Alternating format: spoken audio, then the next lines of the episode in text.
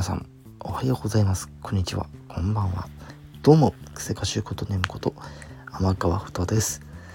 さて皆さんアニメーションのポケモンは見ていらっしゃいますでしょうか？はい、えー、通称アニポケとね言われているねあの作品現在ね放送中ということではい。放送時間をですね今金曜日のはい。えー、19時ではなくて18時55分からということで、はい、今放送されております。はい。そして先日の放送でいよいよ、ね、今放送されているポケットモンスター新無印編と言われているんですが、ついに、えー、ファイナル、えー、バトルに、まあ、突入中というところになりまして、はい。えー、関東地方出身のサトシと、えー、剣立ての、えー、オリジナルキャラクターである、ね、チャンピオン、ダンテ選手の最後の戦いが切って落とされております。はい。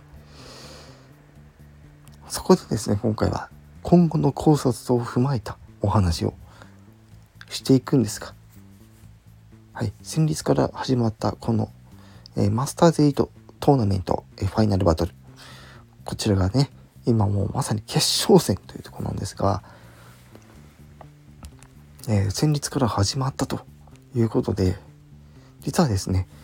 今後のスケジュールがある程度分かっているというところでまずお伝えしていくのが、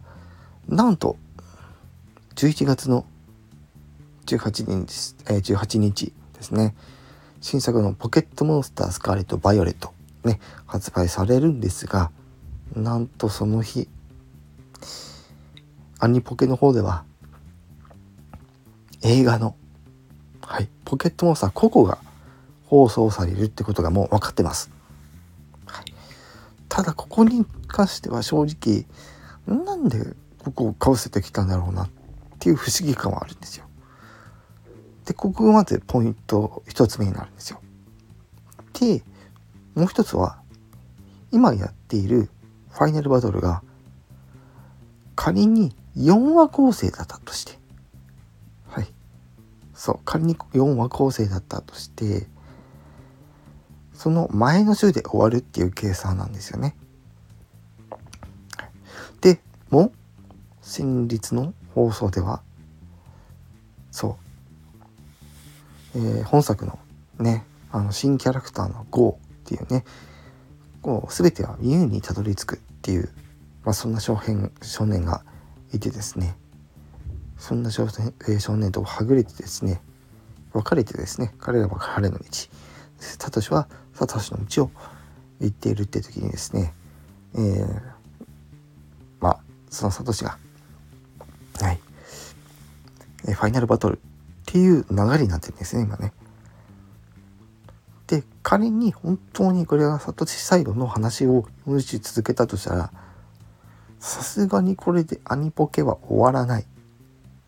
ていうのがまず一つの考察になります。はい、そしてそこからの今後の流れとしての考察としてはまず一つ、えー、サトシの、えー、ファイナルバトルが終わった後この伏線を回収。そして終わるっていう、えー、一つの考察の仮説ですね。でもう一つ。でそのウォーの伏線を回収するために何週かやるけどまさかと思うけどそこで終わらずそのまま新無印編ポケットモンスターのパルデア編がスタートする。そのままスタートしていく。何らかの形でサトシが新しい地方に旅立つ。そしてゴも一緒に旅立つ。もしかしたらヒロインであるそう。あの子も一緒に行くかもしれない。っていうところの仮説が、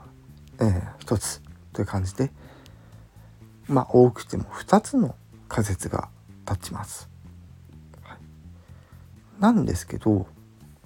さんよく考えてみてください。アニポケ、ね、これまで何度か、